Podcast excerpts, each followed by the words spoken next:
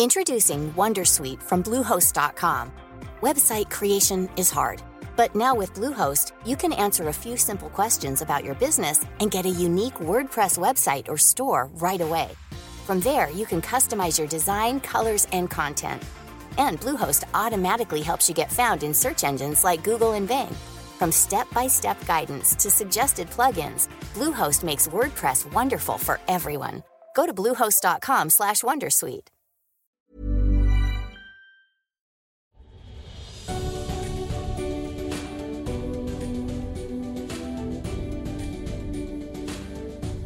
The Call is brought to you by CMC Markets, a world leading online trading platform for CFDs and shares around the globe.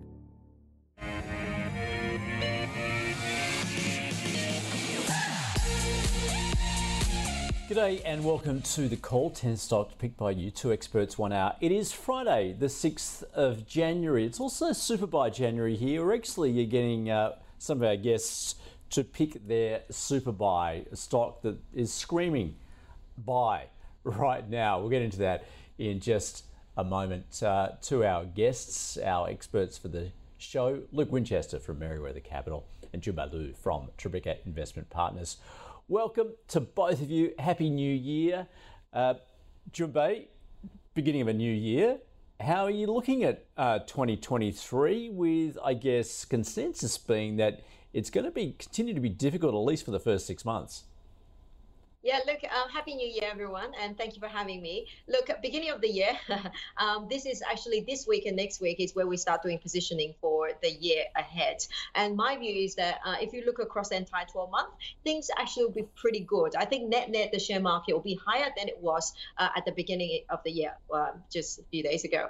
And uh, however, like you said, first six months, it's going to be tough. In fact, first three months, it's going to be really tough. It's mainly because uh, corporate earnings are still a little bit too high. The expectation needs to come down. There will be downgrades in the next few months, uh, not just Australian market, it's around the world. Um, and uh, consumer is going to tighten their belt, corporates tightening their belt, and you know many markets around the world will be hitting technical recession at least. So things will be tough in the first six months. But in the second half of part of the year, we do think the equity market will, will be roaring back, and uh, that is just on the back of you know, inflation uh, potentially will be uh, uh, under control, uh, just given the tough uh, sort of uh, economic reality in the first six months. And we think interest rate will be at least stable at where it is um, before it goes down in next um, maybe next year. so all that together is actually pretty good for the equity market. So net net, good market, but you got to stay active so that you can make money on the way down and on the way up. Yeah, Luke, um, what's your approach then? Are you sort of um, adjusting your portfolio at this point? And, and I mean, do you agree with Jun Bei's outlook there for the year? I, I do, Andrew. I, I think that's a, a, really good insight from from Jun Bei. Um, you know, if, you think about what drives stock prices, it's it's earnings and obviously the multiple that the market wants to pay. And um, 2022 was a year where you saw the hit to that multiple come through as interest rate rose, risk-free rates rose, um, and and the multiples came down, but earnings were quite stable. And I think um, everyone is predicting that that bite to come through uh, from that lag effect of interest rates hitting consumers, hitting that general economic cycle, and everyone's sort of expecting um, in particular this reporting season for the US coming up, um, and, and, maybe the first three six months of 2023. So um, I, I, agree with that point from Jun Bei that that next leg where we're really watching closely is what do the earnings do? Because I, I suspect we've seen the the peak of that um, multiple compression cycle. It looks like inflation has has sort of peaked. You know, there might be a couple of interest rate rises left, but I, I'm I'm fairly certain it'll be no more than that. Um, so it comes down now to, to what are the earnings going to do to drive these stock prices. Um, I'm probably a little bit more optimistic than some on earnings. I, I, think businesses have proven to be really resilient over the last few years through COVID and, and through all the effects that have come with it. Um, it wouldn't surprise me if they continue to be pretty resilient and, and, and sort of surprise people to the upside. Um, so yes, look, I'm, I'm, overall pretty positive on the market after a rough 2022. Um, how it plays out, you know, first half to second half, that'll be tough. But I think if you do have that sort of a bit bit more medium term view, maybe maybe over 12, 24 months, I, I do agree the market probably does okay from here. All right. Well, let's uh, take a look at those stocks we're going to be looking at in the first half of the show. Uh, JB Hi Fi, Xero, Seek, REA Group, and Dusk. Now, um, instead of stock of the day, as we've been doing through the course of the week, we're asking our experts for their super bites, a stock that's screaming to be bought right now. And Jun Bei, you've come up with Ramsay Healthcare. Um, it is the private hospital network, uh, property rich, obviously. Uh, also had that that bid from KKR, um, but uh, of course that never eventuated. So why are you liking Ramsay at the moment? Look, um, I feel like this has been a screaming buy for quite some time. Uh, it is a stock absolutely represent value, a premium hospital group um, that is not just in Australia, number one in Australia, and moved to uh, to France and the UK, um, has a lot of premium asset, actual property, physical property sitting on the balance sheet that is not properly revalued. That's a few billion dollars worth. So you know the company was trading at such deep value, uh, hence why it attracted um, private equity purchaser, um, even at such over twenty billion dollars sort of market cap. Now, um, clearly, the market dislocation with the bond yield, with the interest rate move, uh, sort of has you know saw that deal fell apart on very small uh, changes to um, to the final price. Um, and um, you know there, there is rumor that they might come back, but put that aside, the company still represents significant amount of value.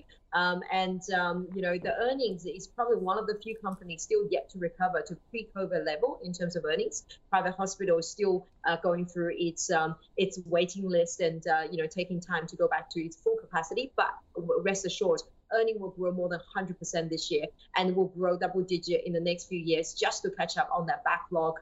Um, aside from the asset value itself is sitting on the balance sheet. So to me, it's a very defensive play and it's a defensive growth business um, that its earning will not be dependent on the economic reality. We will have recession around the world, but this company is not going to be impacted and its earning is still has still got a significant a significant tailwind from the comparing to the pre-COVID level. All right, so yeah, you're finding uh, Ramsay Healthcare as compelling value right now. Luke, you are looking at Prophecy International. That's uh, global software solutions. What's a combination of Snare and Emite? Uh, tell us more.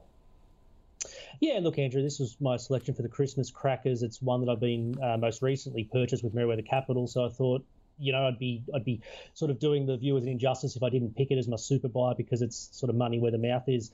Um, look, Jun Bei, that's a great pick with Ramsay, 15 bill market cap. I agree, very defensive healthcare asset. Um, I, have come much more riskier, Andrew. So this is a super buy, but but only for those investors who can stomach the extra risk of a micro cap. Um, I've covered it a few times, so I won't go too in depth on the on the product, but but yes, two two product suites.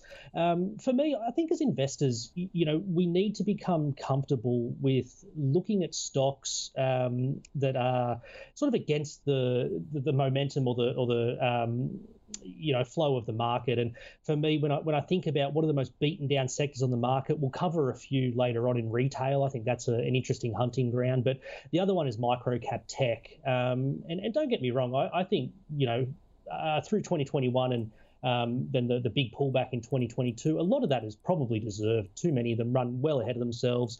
Um, the fundamentals never matched where the share prices went. But babies always get thrown out with the bathwater. And, and for me, Prophecy is one of those stocks. Um, you know, generate solid growth like a lot of those tech stocks through 2021. Um, you know, last year, 70% growth in ARR.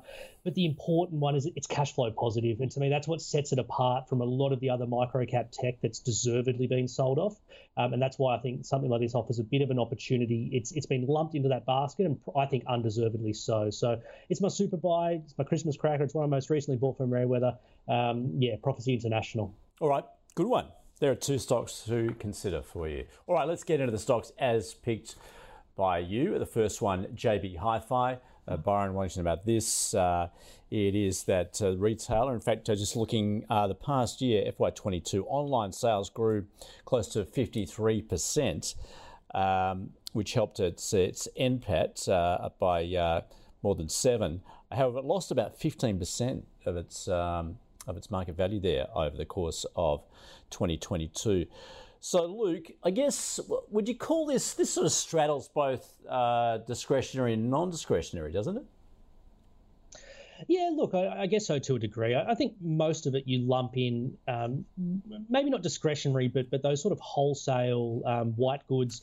Um, you know, it's not stuff that you're going out and buying every you know every few months, every year, and so uh, the expectation from the market is you had a big pull forward of, of that sort of demand through COVID, and it'll be tough for this business to, to cycle the growth that it's it's it's had over the last couple of years. But look, I mean, in the intro, Andrew, I, I sort of said businesses have been much more resilient than what people have expected, and, and to me, nothing embodies that more than than retailers. Um, you know, I, I think this earnings cliff that we expect them to fall over, um, it, it is likely to come. I don't think it'll be as rapid as what people suspect. It'll most likely be, um, you know, just more muted growth over a, a couple of years rather than just one single period of, of you know a really sharp negative result.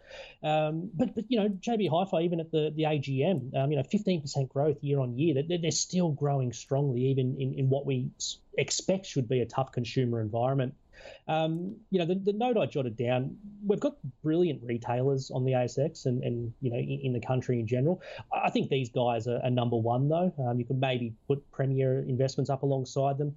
Um, trading on less than nine times earnings, like I said, still growing at that headline level. But the question is, is, is over the macro. You know, we expect interest rate rises to start to bite the consumer. JB Hi-Fi likely struggles in that environment. So, so how do you balance that as an investor? I think just comes down to your time frame. If you're looking at JB Hi-Fi as a short-term investment over the next three, six months, it's probably one you stay away from because there are a lot of question marks over what will happen when that fixed interest rate um, period does end for, for the majority of consumers. But again, I mean, I think you know longer term, if you're able to buy a stock like JB Hi-Fi and less than double-digit earnings, history would show that you do you know fantastically well as an investor. It's a business that's weathered you know tough consumer environments in the past um, and I expect them to be able to weather this one. So, you know, it, it's a tough one to just say buy, hold, sell, Andrew, because I think there's time frames at play here. But but if we take the view of let's say two, three year view, I think you could easily buy something like JB Hi-Fi and, and, and do um, pretty well over over that sort of medium term time frame. All right, good one, Jun Bei. Your thoughts on JB Hi-Fi?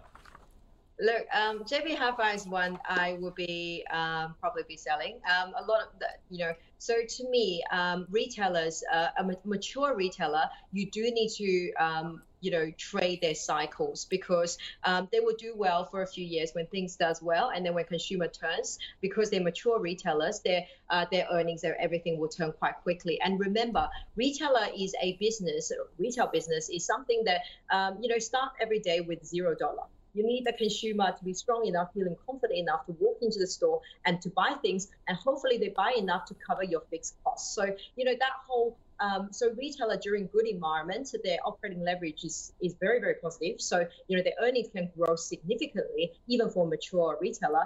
Uh, but in the downturn, when things started turning negative, uh, it is very, very difficult. For a good retailer like JB Hi-Fi, they might be okay but the uh, deleverage, operating deleverage will be significant because you still have to cover all the people that is sitting in your, um, that you know, that is running your shop, opening your shop every day, um, and not enough demand to really coming through and cover that. So you know, it's going to be very tough environment.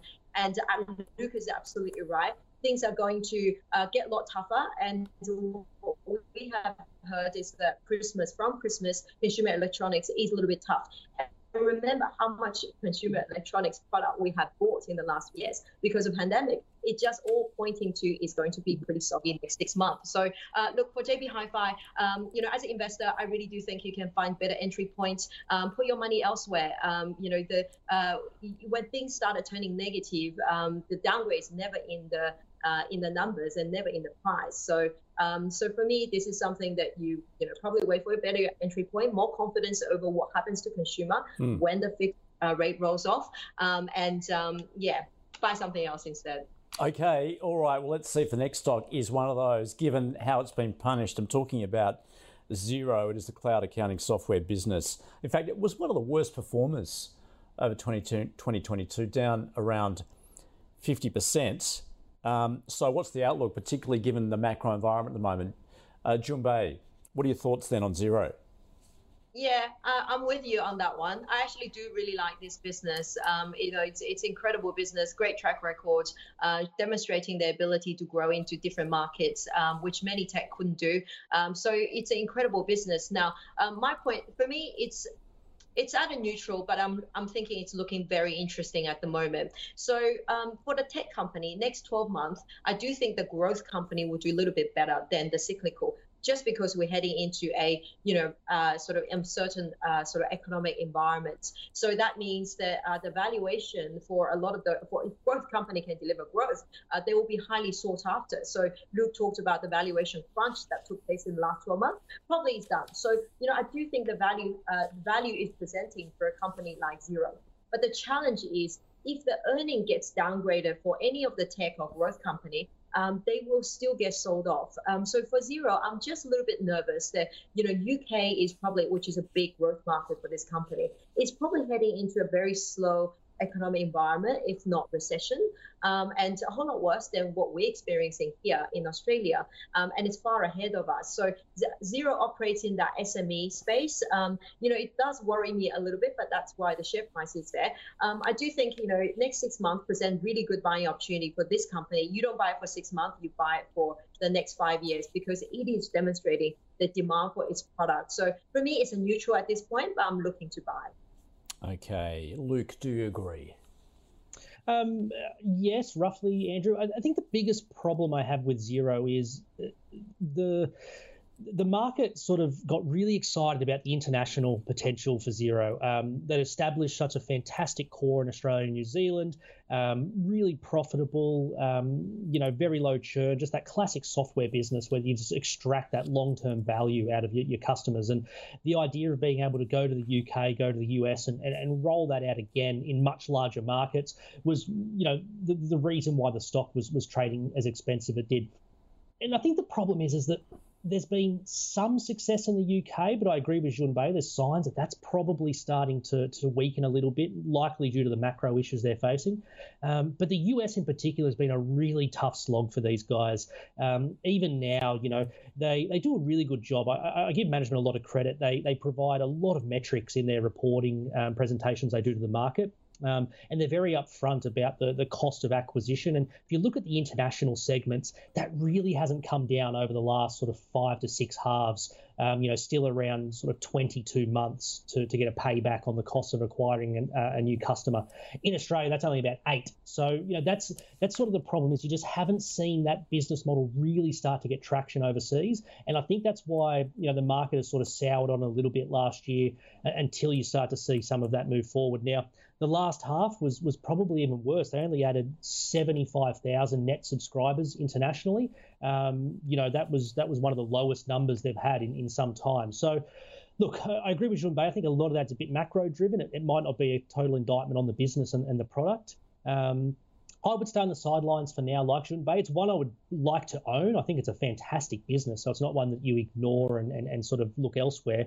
It's just about when do you buy it, what valuation, and, and, and sort of what are you looking for. And for me, I, I, would sit on the sidelines and I'll just really focus on that international segment. We know Australia's fantastic. We know they extract great earnings and cash out of that, but it's can they get that international businesses really humming like they have here? And and just right now, they're just not showing the signs that that's really coming together as much as what you would hope. So keep an eye on that. And if you do see that start to tick up, it's one you would look to enter into, but sidelines for now. Yep. Okay.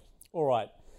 Let's move on to Seek. Um, it is the employment website, um, obviously dominant here in Australia, but also has a presence in what Southeast Asia, also uh, Latin America. I think what Brazil, uh, also Mexico.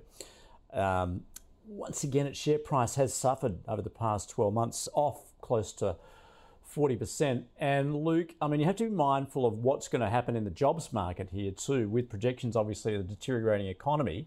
And it's what central banks want to see those job losses. Well, yeah. I mean, um, you know, particularly in the US, uh, it, it's difficult to attack the consumer when they've got you know fixed fixed home rates over there. So you sort of have to go through the jobs market. It's it's not as bad here, but but you'd certainly get that that contagion. Um, look, it, has been resilient. Again, I, I, think that's that's the theme I'll come back to for a lot of these businesses. It, has been so resilient that jobs market and and Seek. Um, even at their last AGM update, they did note that, that year on year there's been some sort of cycling some tough comps. It's gone backwards a little bit, um, but getting a better yield yield on the on the advertisements through some higher margin products, and and I think applicants per job was up quite strongly as well. So um, it's a tough one. Like we go back to the retailers, and we we expect this cliff to come through at some point, and and I think you know can unemployment rates remain at, at you know sub three and a half percent? History suggests they can't, but again, it's it's been much more resilient than what everyone has expected. Um, it, has been hit quite hard. The valuation has come back to you know 28 times earnings. Um, that's it, it, it's probably expensive for a business that's not hyper growth anymore. It's a much more mature business than, than what it's been in the past. Um, the I think what makes it tough is the growth historically has come from their international segments, and Seek wasn't one that I'd looked at too closely for a while, Andrew. And when I went back, they've they've bundled up their international segments into a fund, which is now being managed by the vehicle. I think it makes it a bit hard to sort of figure out moving forward exactly how those investments are performing. So I'll just keep an eye on that if you're an investor. It, will be quite opaque, I think, as to as to how those international segments are doing. Um, but look, you know, the business is very much driven by that domestic operations, which is still holding up quite well, generates a lot of profits, a lot of cash. 28 times earnings is pretty steep. I, I think you hold it at, at this level. I, would be, I, I, wouldn't be buying until maybe dipped a little bit further, or those earnings, you know, aren't as impacted as what people think, and, and it maybe trades maybe around that sort of mid 20s, 24, 25 would, would be a little bit more attractive to me. Um, but look, I would, I would definitely hold it. I, I, don't think this is the sort of business that you sell, um, you know, at, at, at, today's sort of valuation, given the pullback you've already had. Yeah. Okay. So I'll hold then for now for Seek. Junbei, your thoughts? Yeah, look, I think um, you know um, because we're active investors, so um, you know we do long and we do short, um, and uh, we see we seek to outperform the market at any point in time. Um, so you know, for me, a lot of times um, I look at a stock, I always ask myself why why do I hold it? What's my expected return and the like? Seek is one of those stock. I can tell you the share price is probably not going any higher um, for the next 12 months.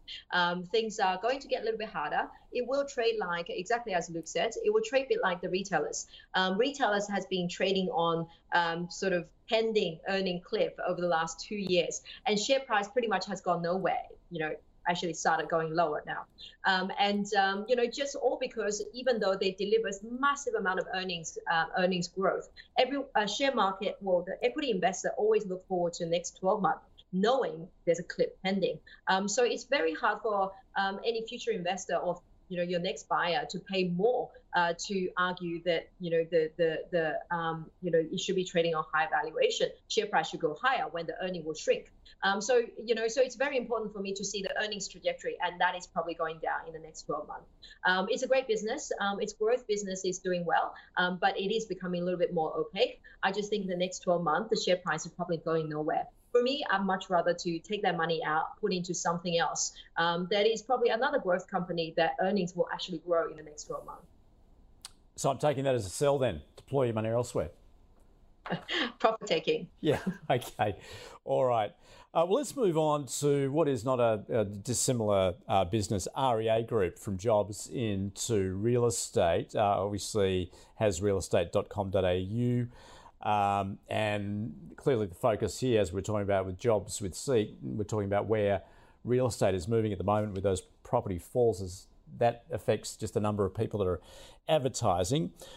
Jun Bei, what's um, how then do you do you look at REA Group? Look, I think REA, as you said, is similar uh, area, but the slight difference is that REA is probably one of the highest quality company in this uh, in listed in the Australian markets. Um, not only they have benefit from the you know the the digital penetration of all of that and dominant market share, uh, they also managed to monetize that. Not many tech company are, have been able to do that, and they have done that for so many years, and they have done it year in year out, and you know con- the while continue to cement their, their position. Now, um, as we touched on before, earning the next 12 months, uh, sorry, next six months might be a little bit tougher because it is heading down. We're seeing all the listings down significantly, prices down. Uh, but this company does have other, um, you know, lever to pull. It's one is the, uh, you know, we talked about monetization that's continued to grow, and we have seen them done better um, than Domain. Um, you know, while Domain is really struggling a little bit in the market that's kind of falling. Uh, so next six months is tough for this company company. It's a hold for me because I will be looking at entry point into this business, um, mainly because its ability to actually grow, you know, the revenue that charge per, you know, uh, uh, to monetize its uh, its base and its market position. Um, and at the same time, they're very soon in the next six to eight months, they will be start cycling some of those weak numbers, um, and that's when you actually see meaningful growth.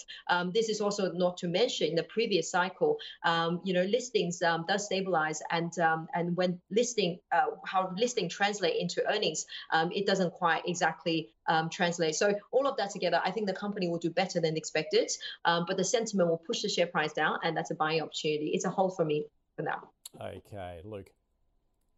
Um, yeah, look, like I said on Xero, Andrew, I, am a micro cap investor, so I'm not looking at these sort of larger stocks day in day out. And you know, hadn't looked at REA for a while, came back to it, and and you know, just it, it is such an amazing business. I agree with with Jun Bei there. It's it probably is, you know, top top three, top five on the ASX just for the sheer quality of the business. Um, now, you know, bulls in, in the stock, there's been housing bears for a long time, as we know. And when people talk about REA, um, you know, people positive the stock have always made this point that even if listings do slow down, that the stock could still hold up okay because, um, you know, they could drive a better yield on the on those listings as, as ads stay on the site for longer and and you know people pivot to higher margin products to try and move their homes, things like that. I always questioned whether that, you know, we, it hadn't really been tested this thesis, and I questioned, you know, how how accurate is it? And look, to be honest, at their AGM update, um, they gave a, a, an update through October, and, and they made a point that listings were down 18%, but yield on those listings were up double digits. So it does appear there is some some validity to this idea that that even in a tough environment for listings, they can actually be quite resilient, driving a higher yield on, on what's existing. As, as I, I guess buyers are probably more desperate, willing to pay more, um, and listings do stagnate and maybe have to be relisted numerous times before before houses sell. So, um, 36 times earnings is is you know historically probably an okay price for REA, but you're going into into a tougher environment and what they've experienced in the past. I, I probably come to the same point same point as Jun Bei. I think it is a hold. Um, if you've held it for a while or it's a larger position in your portfolio, there's probably an argument on just taking a little bit of profits and maybe maybe just de-weighting that that position size um, just over the uncertainty over the next few months um, you know, as, as, those interest rate rate interest rate rises really start to bite, and it feels like there might be another one or two left. Um, but but fair credit to the business and, and to management. I, I, think it's clear that even if they do go through a rough period over the next maybe six, 12 months, mm. um, they can really weather that storm and, and, and again, I agree with Jun Bei. They probably come out stronger the other side because I feel like Domain would, would cop it worse than they would, and, and, and REA would likely steal some strong market share from them. So it's a hold for me, maybe unless you've got it as a, as a bit of a higher weight in your portfolio. I think there's an argument there just to just to take a little bit off and, and, and de-risk some of it. Okay, that is REA Group. Let's get back into retail and um, the specialty retailer Dusk. Uh, it is consumer discretionary. It's um, talking about those uh, those home fragrances. It was a COVID winner. Since then, though, it has struggled. You look at the share price, particularly over the past year, down around 35% uh, thereof. Uh, Luke, though, what does the future hold? Well, that's the million dollar question, Andrew. I, I, I really, really like Dusk as a business. I think they do a lot of good things as a retailer.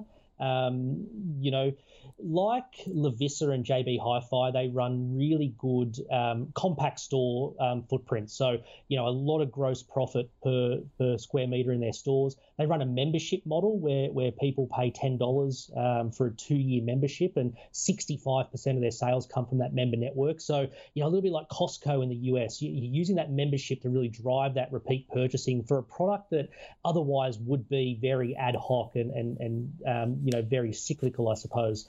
Um, Jun Bei made a fantastic point on JB Hi-Fi, which is that it is a mature retailer, and, and I actually fully agree with her point that mature retailers don't have the benefit of a store rollout, which can weather that that you know small may not be small actually, but the, the cycles you would see in consumer demand. They're, they're much more um, exposed to that.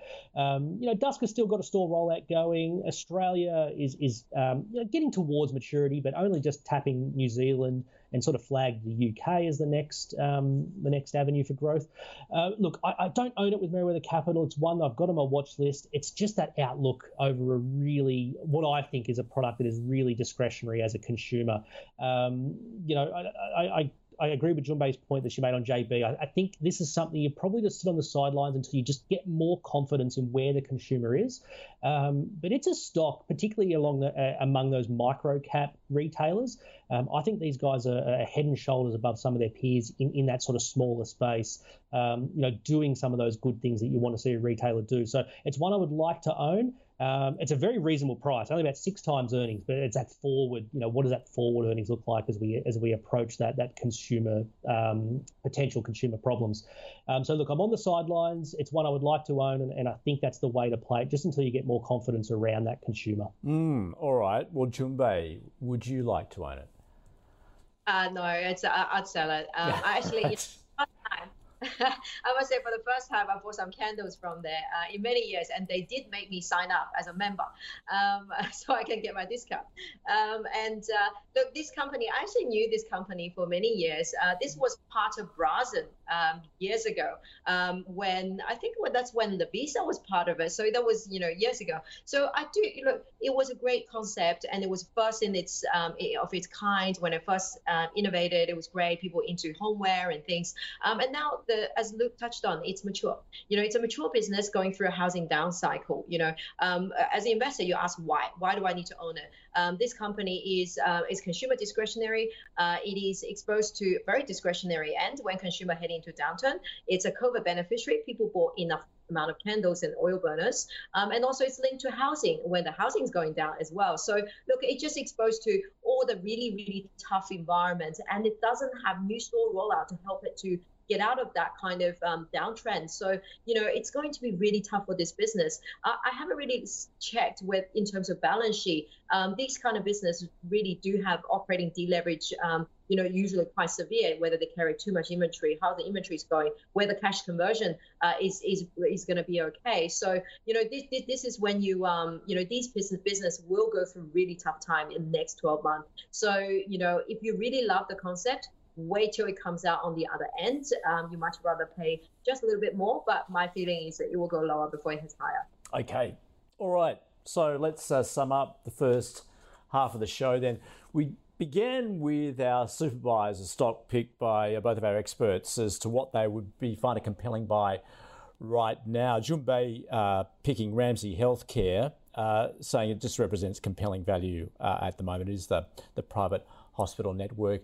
Uh, Luke's buy is um, Prophecy International. In fact, it was his uh, pick for the uh, for the Christmas stocking. Uh, that's the global software solutions uh, company. To the stocks as picked by you, uh, the first one was JB Hi-Fi, the retailer, and we've spoken about a couple this first half hour, um, both acknowledging the difficulty the retailers face, particularly in the year ahead. Uh, Luke, uh, perhaps looking to buy into it over the next uh, two to three years, uh, but acknowledging that retailers have proved to be more resilient perhaps than expected. Jun Bei, though, a little more uh, pessimistic about it, uh, does have a sell on it. deploy your money elsewhere, just you look, looking at that tough environment over the course of this year. Xero, cloud accounting, software business. Jun Bei, um, saying it's it is a growth company likely to be better than those cyclicals. Uh, she's neutral on it at the moment, perhaps looking to buy. And Luke, um, he's also essentially waiting to get into Xero. Seek, uh, the uh, employment website. Um, Luke, once again, talking about its resilience, but saying does look expensive. He does have a hold on it, whereas Jun Bei, a sell. Um, trading a bit like retailer, she says, and difficult 12 months ahead. REA Group, sort of similar space, but in employment. Uh, Jun Bei, a high quality company, which Luke agrees with. A hold, Luke also a hold, maybe take a bit of profit. And finally, there, the retailer Dusk. Uh, Luke, he does like it, would like to buy it, uh, but he's going to wait. Uh, whereas Jun Bei has a sell on that stock.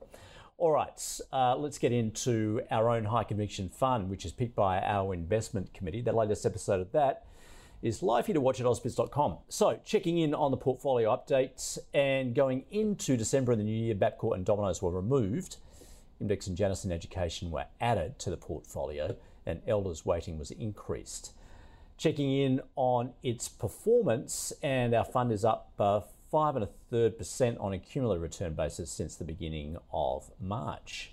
So keep sending in your requests. Keep the call switched on to see which stocks our committee will be looking at next.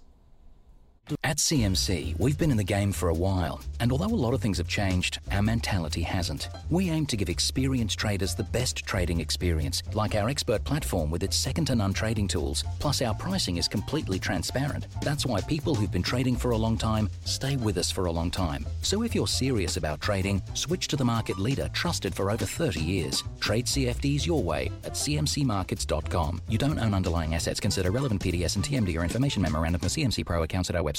And welcome back to the second half of the call. Uh, the next five stocks we're going to take a look at Medibank Private, NextDC, Appen, Cettire, and Redbubble. So, to Medibank Private, of course, the, the headlines um, from a couple of months ago was that cyber attack, and clearly as a result, the share price suffered a, a sharp fall. Um, not terminal, though. Uh, interesting to see how the business is recovering from here on.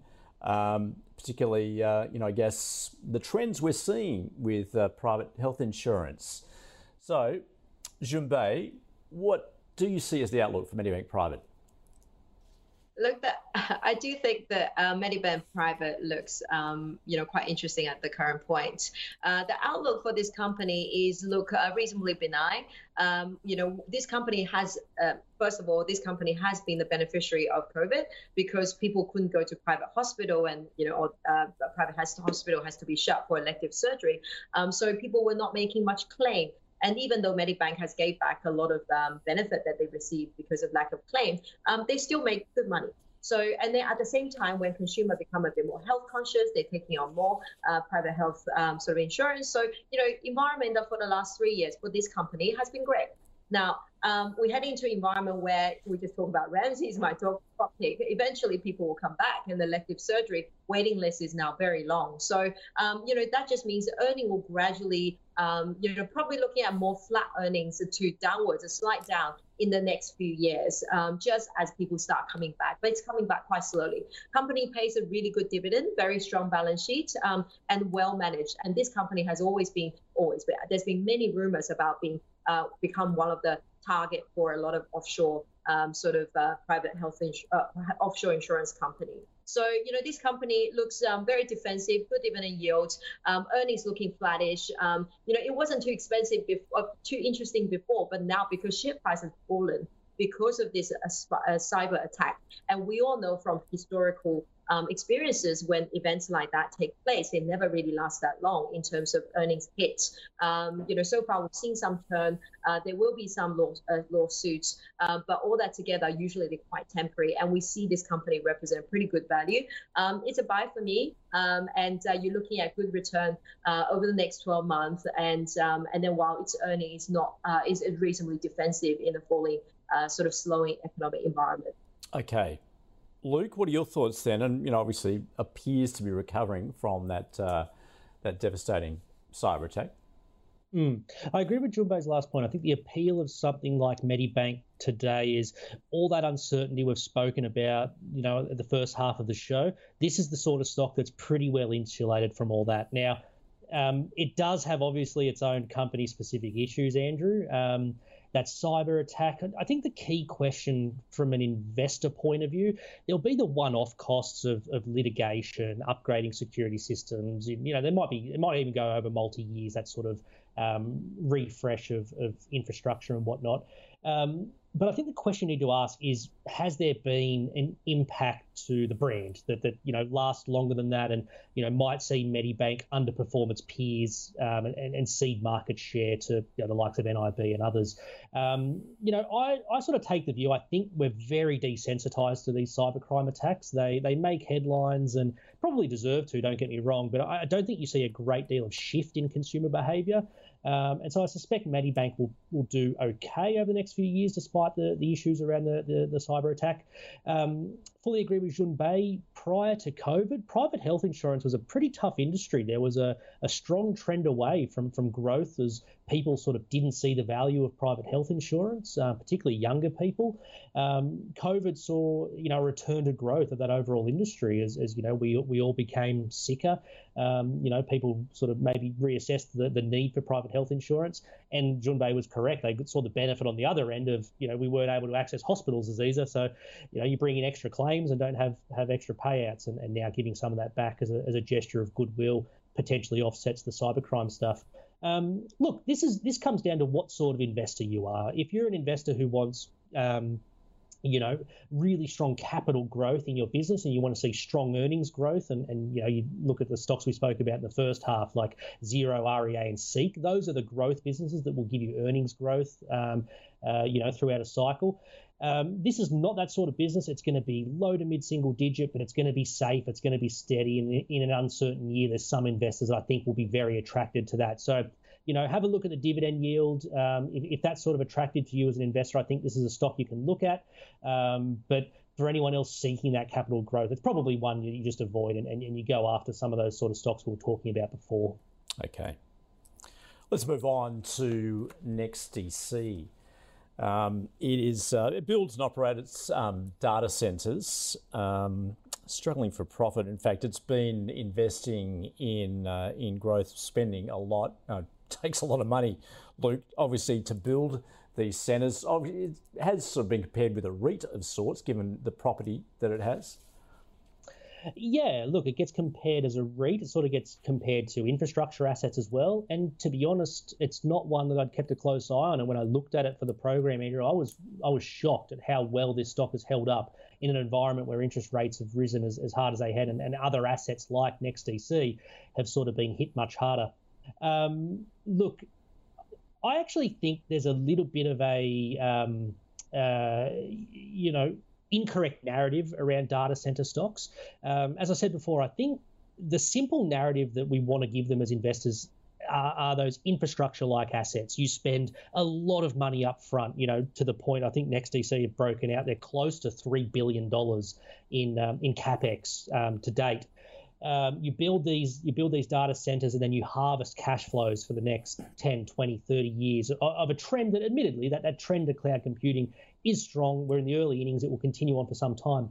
I think what gets missed is half of that capex is to fit out your data centers. So you you, you develop the land build the building then you need you know um, billions of dollars of servers essentially to go into these data centers. Um, and they are not assets that, that simply last 10, 20, 30 years. The upgrade cycle on those assets is closer to maybe three or four. And if you have a look at NextDC, that's about half of their capex. You know, about 1.3 billion today has been just fitting out their, their server rooms. And so I, I don't think they're, they're assets that, that should be priced like infrastructure. Um, you know, they use EBITDA as a metric, which is not a great one because cash doesn't convert that well because of that capex. And admittedly, some of that is growth and maybe should be adjusted, but a lot of it will be maintenance capex. You've got to, you know, you've got to continually upgrade these server rooms. Um, they're a victim of higher power prices because a lot of cooling is required to do it. Um, look, long story short, I actually probably come to a sell on a stock like this. I, I, think it's been misunderstood by the market as to the actual economics of a data center business.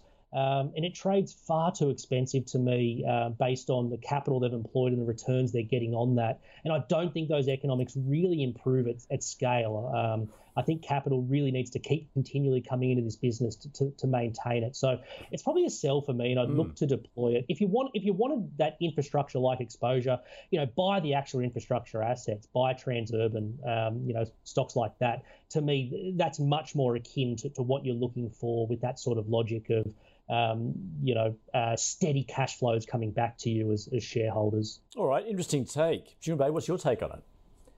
Look, um, for me, I think um, you know, to me, I do look at it as an infrastructure stock. It is a infrastructure stock for the future.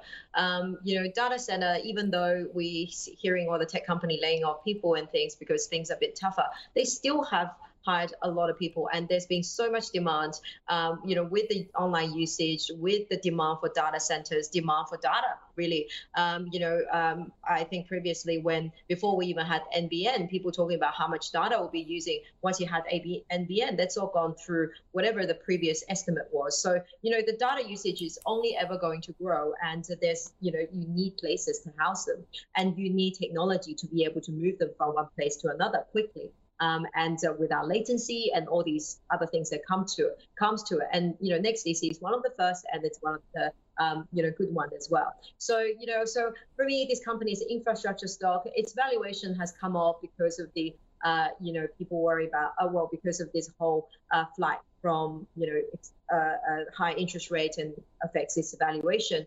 Um, but this company is very close to winning a few more contracts um, in the next few months, and we have seen overseas because the valuation for some of the data centers come up. We've seen quite a few M&A, the mergers acquisition taking place. Um, so, you know, I do think and NextDC will be next on the uh, on the on the uh, those acquirers targets if the share price stays at where it is. And I do think that um, you know, it's uh, it's uh, next contract, next bigger contract is getting very close. Um, you know, and uh, and this company has been working on these contracts for quite some time, and they've got now the capacity across Melbourne, Sydney, um, and um, you know, and then they um, you know they can take on quite a large one. So you know, so I do think there's a few positive catalysts coming through. The negative news is in the in the price. You know, everyone knows how much money cash they're spending, the capex and things. Um, but that's the very nature of this business. So um, yeah, so for me, it's a buy at this point, and I do think the catalyst is not very far away for this company. All right, interesting. Um, to diversity of opinion right there for NextDC.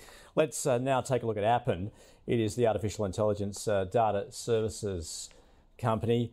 Uh, recently, shares got a bit of a boost. Uh, Jefferies, I think, was out with a note uh, saying that it's looking quite attractive at the moment. Given, I guess, where that share price has gone, goodness, over the last two, two and a half years ha- has been savage. Just it's a very ugly looking chart. So, yeah, Bei, is, um, is Appen appealing then, particularly at these levels? No, look, it's not appealing. Um, but is it a short? Probably not. Um, I think the risk, if you if you hold this company now, you're kind of just hoping for someone to take it private, um, and that someone, you know, could be anyone. Um, now, the challenge for this company, as we touched on before, um, globally, tech companies are cutting uh, cutting costs because you know things are tougher, money are more expensive. Um, so you know money harder to come by. They need to run at profitability. So so you don't want to be part of that tech supply chain. And Appen is one of the few companies in Australia actually is completely expo- exposed to that tech supply chain. Um, you know, earning has turned negative for uh, pretty much two years now and had numerous downgrades. Now CEO's gone. You know, it is going through. Well, they got new CEO. Um, you know, it, it is going through some really challenging period, and I think only thing can save it is really to be sold um, to. Um, you know, there, there's uh, whether it's to sold to the um, the the second uh, second largest player in the market. Um, you know, who had apparently has made a bid, but then withdrew on the same day um, and um, or you know some other businesses. It just seems really challenging. I'd be avoiding this stock. Um, but you know, for some brave minds want to play for the um, emergence acquisition, maybe there's a chance. Yeah, okay. Um, Luke, are you as negative on Appen? Um, I am, Andrew. I think um, Jun Bei is right. The only salvation for shareholders is likely a, a takeover, and, and, that's that's possible because I think there is a there is a business here, um, but you're not seeing it right now because there are a lot of, um, I think, excessive expenses in that in that cost base. That um, as growth started to slow through 2021 and 2022 for the business, um, management basically tried to invest to, to, to get that back, and it just hasn't worked. I think you know they sort of misread where they were in the where they were in the market and where that sort of um, that need for the picks and shovels to that AI where, where they play um, was was really shifting against them. So. Um, Jun Bei's right. You've now had sort of two years of, of basically straight downgrades to the point where even if you were to value it on, on their latest guidance, about 20 times EBITDA. So that is not cheap. Um, you're not talking about a bottomed out valuation here. Um, there's still a lot of optimism in the price that earnings can recover to where they've been historically, and there's just no evidence that that, that could happen in the short term. Um, in fact, it's it's the exact opposite. The, the earnings have only gone one way. And bear in mind, they capitalise twenty million dollars of R and D every year. So you know, thirteen to eighteen mil EBITDA is likely um, cash flow negative for the business. Um, so look, I, I, think if you're there, you're only there as a potential takeover, and, and, and likely you'd be thinking it's a private equity business that would come in and, and look to strip out maybe 10, 20 million dollars worth of costs off the um, off the expense base. Um, but I don't like to play that game, Andrew. I, I, think it's a dangerous one for investors to try and invest, you know, uh, for a takeover. To me, it's always just a cherry on top of an investment thesis. You want the mm. businesses to be working themselves, and if you get that takeover, brilliant. You, you don't want to be there just for that. So I'm avoiding Appen. Um, you know, takeover aside, you would only come back in once you see those actual fundamentals turn around. Don't worry about the share price. Don't look at where it's been. That's the biggest mistake you can make as an investor. The market doesn't care what price you bought at. Just look at the fundamentals of the business and wait until they start to turn around. And again, there's just no evidence that's happening. So I'm on the sidelines. If I held it, I'd actually sell it. Right. Okay. Otherwise, avoid it if you don't. All right, a brutal story there for Appen. Let's move on. We're back into retail now with Cettire. It is the online fashion retailer. Um, recent news um, an agreement with Zegna. Um, but uh, look, it offers a broad range of, uh, of personal luxury goods, uh, but it is in that retail space. So, look, how do you see Cettire? It's a really interesting stock, Andrew. Very controversial. Um, you know, a, a, fairly recent listing. It, it, has been hyper growth. You know, triple digit growth, and even um, the, the FY23 to date has been 70 to 80 percent. That the business is growing insanely fast. Um, now, it was loss making in FY22. Um, it's so far come out at the AGM and, and first quarter updates and said that it is um, EBITDA uh, positive for, for FY23 to date um, to the course of about eight and a half million. Now, you know, that's adjusted EBITDA. You would probably like to get your hands on the half year report in February before you you really acted too hard on a stock like this, just to see, you know, what's happening below that adjusted EBITDA line. It, it could be, you know, some accounting tricks or something like that. But um, you know, I suspect that the, the majority of that that really quick pivot to profitability is management's called out that their um, sales and marketing expense ratio has fallen from about 15% of sales in FY22 to, to high single digits. Now, you know, at the rate you're growing, if you're bringing that expense ratio backwards, um, that's where you get that really strong um, pivot to profitability. Um, so, look, you know, I, have run some very, very rough numbers of sort of extrapolating the EBITDA growth you've had so far through the year. Um, you know, it might be trading on about 15 to 20 times, you know, forward earnings. That's very, very reasonable for that growth you're getting. Um, what I think complicates the investment story at a medium to longer term point of view is Cettire is a business model based on the grey market for luxury goods. So you know they sell this they sell this marketplace where um, you know uh, third party resellers and uh, and distributors uh, of luxury goods sell through Cettire. They don't actually well sorry previously they didn't really engage the brands directly. They were going through through resellers and distributors that's starting to pivot and you could sort of see this coming because as the business grew and became a, a, you know a large distribution point for these luxury goods you can sort of see these guys wanting to come in and, and control that distribution and in particular control the pricing. I mean Cettire their main marketing is it's cheaper luxury goods but that's a bit of an oxymoron. I mean you know the whole point of a luxury good is that it, it's not supposed to be cheap. So it, the, the most recent um, announcement was uh, Zegna a luxury goods provider is now engaging Cettire Cettire directly rather than going through distributors and, and resellers. And I suspect that's the longer term bear thesis for Cettire. You probably lose your competitive advantage when the luxury um, the luxury providers themselves mm. take control of their distribution on the platform. You lose that supply of cheap goods, um, and you become just another retailer. So that's the longer term thesis. Short term, I think it looks really interesting. It is only for the, the, the speculative high risk investor, though, because it is a very volatile business, just given that growth and given that expense base can quickly move around. So um, look, if you own it, I would hold it. If you're someone who is willing to take on some higher risk, I think this looks pretty interesting at that valuation and the growth rate. I would probably wait until the half year report, though, just to clarify that that eight and a half mil EBITDA they've sort of uh, reported the AGM is flowing through to cash flow. There's no accounting tricks there, and it's mm-hmm. all nice and clean. But if that's the case, it, it actually looks quite interesting to me. Okay, Jun Bei. Yeah, so this one actually, I agree. I think it looks very interesting. It's a, you know, global online uh, luxury uh, market is enormous. Um, you know, this company uh, is only 0.3 percent of that market. Um, now, you know, I my recommendation will be at this point is wait and see. Um, it is very speculative, very early stage, and as Luke said, it is going through that transition of industry. Um, you know, of a grey industry going to more, um, you know, more direct control by the brand owner. The top player in this space is Farfetch that has 3.7% market share. Then you've got the Net-a-Porter 2.9% market share. So you know you are playing with the big guys, and you know, and then if you look at some of those the, the likes of Farfetch, they are you know working with retailers. Um, they are not uh, playing in that great market and yet they can perform very well. So, you know, I think there is a space for them to be able to engage with brand owners and then also you, uh, utilize your consumer base and, uh, you know, be um, be the next big thing. So, but it's wait and see. It's very early stage and it's still going through that transition. Yet to have all the entire brand portfolio, you know, in terms of brands, just doesn't have enough compared mm-hmm. to the large.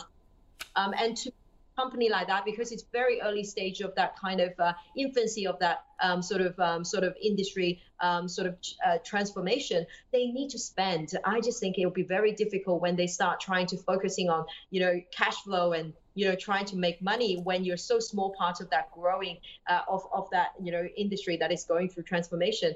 Um, they they they they may not become relevant if they don't keep their brand up. Um, so for me it's it's it's risky proposition. It's interesting to watch and um, in a, in the next few years to see how they go. Okay. It's avoided all right okay Finally, to Redbubble, we better make this quick. We are running out of time. Uh, it is the artist e-commerce marketplace. Uh, was a COVID winner, but uh, share price has looked at uh, it's, uh, what's been in free fall essentially since then. Uh, EBITDA for FY22 was down 121%. Uh, looking ahead, the company is saying that it's expecting revenues to improve and it's also embarking on cost cutting. So, Jun Bei, what then is the outlook for Redbubble?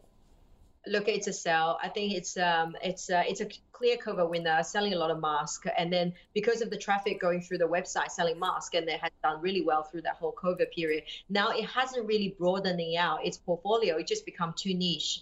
Um, so it is um, it is going through a very tough time, and cost cutting to me for a high growth company when you're cutting costs is always a very dangerous proposition. Uh, it is too short term, um, and when you believe the future market is meant to be multiple times bigger than what you expect. So um, look, it's a sell at this point, um, and um, put your money elsewhere. Okay, Luke. Um, I agree, Andrew. And, and, look, you know, it's uh, we've got Redbubble and Appen. Um, they're the two big losers, um, you know, of that sort of 2021 period. Coming, you know, look at the chart right there. Um, to say their cost cutting is actually not quite accurate. They're, they're still going to grow costs, but slower than what they initially guided oh, right. at the start of the yeah. year. Yeah, and, and that's the problem I have. So so go back to my. Yeah, it's reducing on... hiring. I think that's the way to put it. That's, that's yeah, exactly. yeah. yeah. So go back to my comments on Appen. Um, as growth slowed, Appen really um, sort of invested to try and get that growth back, and, and Redbubble's done the same thing. So as their growth was slowing, they tried to invest in the business, invest in sales and marketing, and, and try to return to growth, and it just hasn't happened. So you, you know you've had revenue actually come backwards in the last update, but but now on a much more elevated cost base, and, and has swung from a small um, EBITDA profit to, to a heavy loss. And so, look, similar to Appen, if you're there today, I think your only salvation is a, is a takeover and, and someone comes in and, and probably unwinds all that extra investment that's gone into the platform and, and brings it back to the sustainable, you know, small profit making it was in the past. Um, but until you see that fundamental turnaround in the business, I, I just I, I, can't own it. So um, I, I, would sell it if you're there because same comment on Appen. I'm, I'm not mm-hmm. there for a takeover um, and you want to see you know revenue growth return, some more discipline over their investments in the business and their cost, and and more likely to go back to what we were just saying, Andrew. You know, don't just slow your hiring. This is a business that probably needs to, to you know start hacking away at the cost base quite quite aggressively. So um, it's a sell for me, um, even on the well, I mean it's tipped into a loss making. Um, but but even if you were to use some historical um, valuations, it's again like Appen, not that cheap. The market is sort of looking at where it's been, yeah. and, and, and sort of sort of valuing some some blue sky that I think is no longer there. So sell sell for me on Redbubble. Yeah, that's a double sell then. All right, so let's sum up where we've been for the second half of the show. Uh, Medibank Private, the private health insurer, um, has a buy on it, whereas uh, Luke's saying, yeah, it looks largely insulated from macro headwinds, but he's avoiding it at this point. Uh, NextDC the data centres, uh, both agreeing, it's more of an infrastructure asset uh, stock there. Um, but Luke does have a sell on it, saying it does look too expensive at this point. Jun Bei, though, has a buy on it. Um, and talking about it as a stock of the future. Appen, well, we heard there, um, an avoid essentially from both the only respite for uh, shareholders potentially is for a private takeover of the company. Cettire, uh, the online retailer, uh, both calling it an interesting stock. Um, Luke has a hold if you're looking at a bit of risk, potentially a specky buy. Um, Jun Bei more willing to, to wait at this point, avoiding it um, right now. And Redbubble there, well, it is a double sell. All right, thanks to our guest. Junbei, thanks for joining us from Tribeca. Thank you very much. Have a, have a great new year. You too. And Luke, thanks for joining us from Merewether Capital. Thanks, mate. Look forward to the year. Yep, good one. All right, that is our show for today. Any stocks you'd like us to cover, flick us an email, the call at ausbiz.com.au. You can tweet us at ausbiztv. Coming up, the small caps.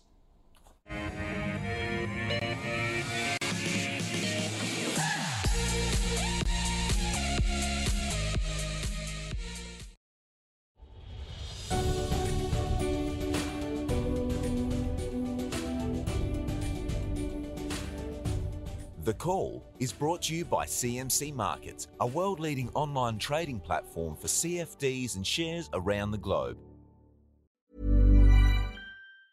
Tired of ads barging into your favorite news podcasts? Good news ad free listening is available on Amazon Music for all the music plus top podcasts included with your Prime membership. Stay up to date on everything newsworthy by downloading the Amazon Music app for free or go to amazon.com slash news ad free. That's amazon.com slash news ad free to catch up on the latest episodes without the ads.